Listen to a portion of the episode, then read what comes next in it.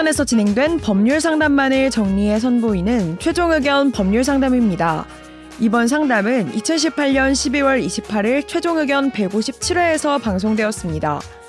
배우자와 별거 중인 A씨. 현재 그가 소유한 집에는 그의 배우자가 거주 중인데요. 현관문 비밀번호가 바뀌어 A씨는 집에 들어갈 수 없는 상황입니다. 이때 A씨가 본인 명의의 집을 팔 수 있을까요?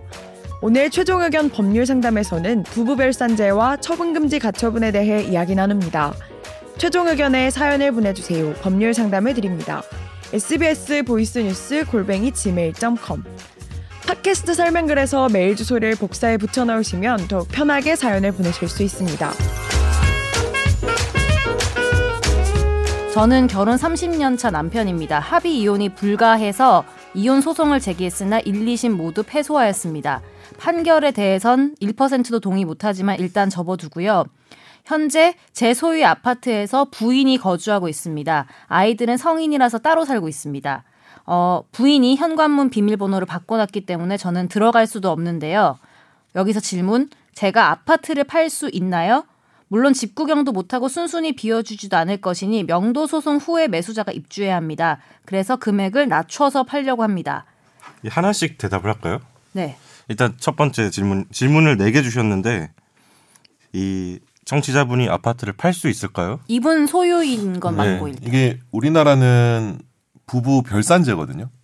무슨 말이에요? 그러니까 별산제가 뭐냐면 별이 그러니까 한마디로 그러니까 요새 결혼해서도 뭐 통장 따로 쓰는 사람 많잖아요. 내 통장에 저요. 있는 거 네. 뭐 그런 분도 네. 많고 그냥 같이 쓰는 사람들. 아 저요? 아, 예. 아, 네. 그러니까 이제 여기 보면은 본인 명의, 즉 남편분 명의로 돼 있는 부동산이기 때문에 그 재산은 그러니까 대외적으로도 대내적으로도 다 남편 거예요. 아내는 사실은 거기에 권리가 없는 거고 이혼을 전제로 해서 재산 분할을 청구를 하면은 그때 이제 한 대개 한 50% 인정되니까 30년이면은 음. 그때 이제 아내가 거기에 대한 권리를 취득하는 거지. 현재로서는 이혼을 둘 다 어쨌든 두분 다 실패하셨잖아요. 어쨌든 음. 뭐 그러니까 남편이 원하시고 아마 아내가 거부하신 걸로 제가 보이는데 그리고 지금 혼인이 지금 유지되고 있어서 이 상태에는 이제 부부 별산제의 기본 원칙에 따라서 남편 거고 그래서 남편이 혼자 팔 수가 있죠. 음, 팔, 팔고 매수자도 사실 법적으로 문제가 없죠. 근데 비밀번호 바꾸는 거는 일단 네. 질문엔 없는데 제가 음, 그냥 음. 궁금해서 내 소유의 집인데 부인이 음, 음. 비밀번호로 바꿔도 되는 거예요?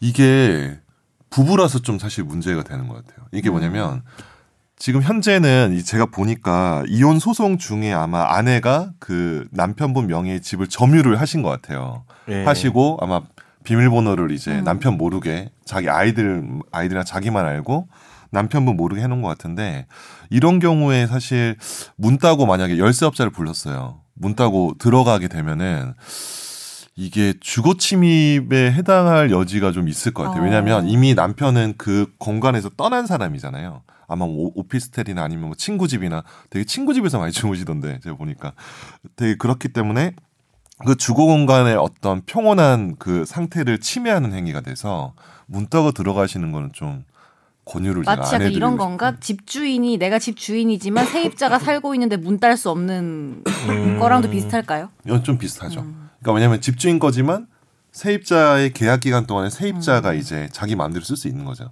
지금 현재도 보니까 아내가 그 공간에 대해서 평온한 상태를 자기가 유지하고 있을 수 있는 권리를 가지고 있기 때문에 그걸 침해하는 거는 좀 어려울 것 같습니다. 그래서 이게 질문 4번이죠. 네, 두 번째 질문은 예. 부인이 대응할 수 있는 그러니까 제가 못 팔게 하는 방법이 있나요? 이걸 하려면은 부인이 이혼 소송을 걸고 이제 뭐지 처분 금지 가처분을 걸어야 돼요. 그러니까 내가 이혼 소송을 걸었고 이혼을 하게 되면은 재산 분할을 하게 된다 이 집이. 그렇죠. 예. 그렇기 때문에 남편이 사전에 팔면 안 되니까 법원에다가 처분 금지 가처분 즉 이 집을 다른 사람에게 팔거나 아니면 뭐 담보를 잡아주거나 그런 식의 행위를 하지 말아달라는 결정을 받아야지 그때 이제 부인이 대응할 수 있는 거죠. 그럼 3번에 대한 대답도 될까요? 판매 대금 중에 부인이 절반을 받으려면 이혼을 전제로 저한테 소송을 걸어야 하는지. 그렇죠. 재산 분할 청구를 해야 되죠. 음. 근데 이제 보니까 이 사건 보면 1, 2심에서 이제 본인이 그러니까 남편이 이혼 소송을 제기했는데 아내가 아마 거부를 한 것 같아요. 네, 그런 것 같죠. 네. 그렇다면은 이 아내가 그 재산 분할 때문에 자기가 먼저 이혼 소송을 걸지 안 걸지는 좀 약간 애매한 것 같아요. 음. 근데 뭐 그게- 부인께서 어떻게 나오실지 모르겠지만 예. 청취자 사연 보내주신 것만 가지고 저희가 다 판단할 수는 예, 없지만 예, 어려워요. 지금 보내주신 내용만 봤을 때는 네. 남편이 이혼을 원하시고 네, 네. 소송을 걸었는데 예. 이제 아내분께서 예. 원치 않으시는 상황인 것 같고 그렇죠. 법원에서는 이혼 사유가 없다. 예, 이혼 사유가 없다. 패소 결정을 1, 2심을 한 상황인데 뭐 이럴 경우에 이제 아내분이 이혼 소송을 다시 걸고 음. 처분 예, 처분 금지 가처분. 가처분. 말이 어렵죠. 그- 처분을 예. 금지 하지 말라는 가처분. 임시 가짜가 들- 들어가 그런 방법밖에 없다는 없다는 거죠. 거죠. 예. 마지막 질문은 어떨까요? 아니면 좀 뭐 부동산에 전화하고 매수인한테 뭐 전화해가지고 막 방해하는 방법도 있는데 그거보다는 사실 법적으로 해결하시는 것이 아내분께서는 좋을 것 같아요. 근데 저 궁금한 게 여기서 네, 네. 1, 2심 다 패소하셨다고 했잖아요. 네, 네. 근데 이혼 소송은 몇 네. 번이고 걸 수 있는 거예요? 어 이혼 소송을 그 횟수에 상관없이 아. 패소했는데 또 걸 수 있고 뭐 이런 건가? 그게 이 약간 좀 복잡한 논리인데 예, 논인데 이제 소송 2심 아마 2심 패소하고 나서 아마 대법원은 안 가신 것 같아요. 네네. 우리나라 3심제니까 대법원 갈 수 있는데 통상적으로 이혼 소송을 해보면 대법원까지 가시는 경우 잘 없더라고요. 음. 2심에서 어느 정도 마무리되면 거기서 접으시는데 근데 이제 만약에 이런 거예요. 막 예를 들어 이건 예를 들어 가정하는 거예요. 뭐 이제 만약에 아내가 나중에 이 이혼 판결 받은 다음에 아내가 뭐 예를 들어서 부정한 행위를 했어. 음. 그러니까 판결 이후에 새로운 사유가 발생을 하게 되면은 그 이유로- 사유를 이유로 해서 이제 이혼 소송을 남편이 또 할 수는 있겠죠. 음. 뭐 가령 뭐 시어머니를 학대를 했다. 음. 뭐 이런 거 있거든요. 뭐 아이를 유기를 했다. 아이를 방치했다. 뭐 이런 식의 그런 이혼 사유가 있어요. 근데 그거에 해당하면은 그게 나중에 근데 이게 2심 판결 이후에 발생하는 새로운 사유에 해당해야 되거든요. 뭐 재심 청구 사유랑 비슷하네요. 그런 거랑 좀 비슷한 예. 거죠. 어떻게 보면. 새로운 증거가 나오거나 그렇죠. 예. 예. 그러면 별도로 이혼 소송 할수 있죠. 음. 이 남편분이 현관문 부수고 아파트 들어가도 되나요? 그러니까 아까 제가 말씀드린 것처럼 현관문 부수고 들어가면 안 되는 거죠. 왜냐면 아내가 지금 주거에 대해서 평온한 권리를 가지고 있기 때문에 그걸 침해하게 되면은 남편이라고 하더라도 주거 침입에 해당할 여지가 있을 것 같아요. 예. 음. 예. 어렵다 근데. 어렵죠. 네. 근데 이게 중요한 거는 부부 별산제가 있어서 요새는 사실 공유로 많이 취득을 하잖아요. 아파트나 뭐 집을 살 때.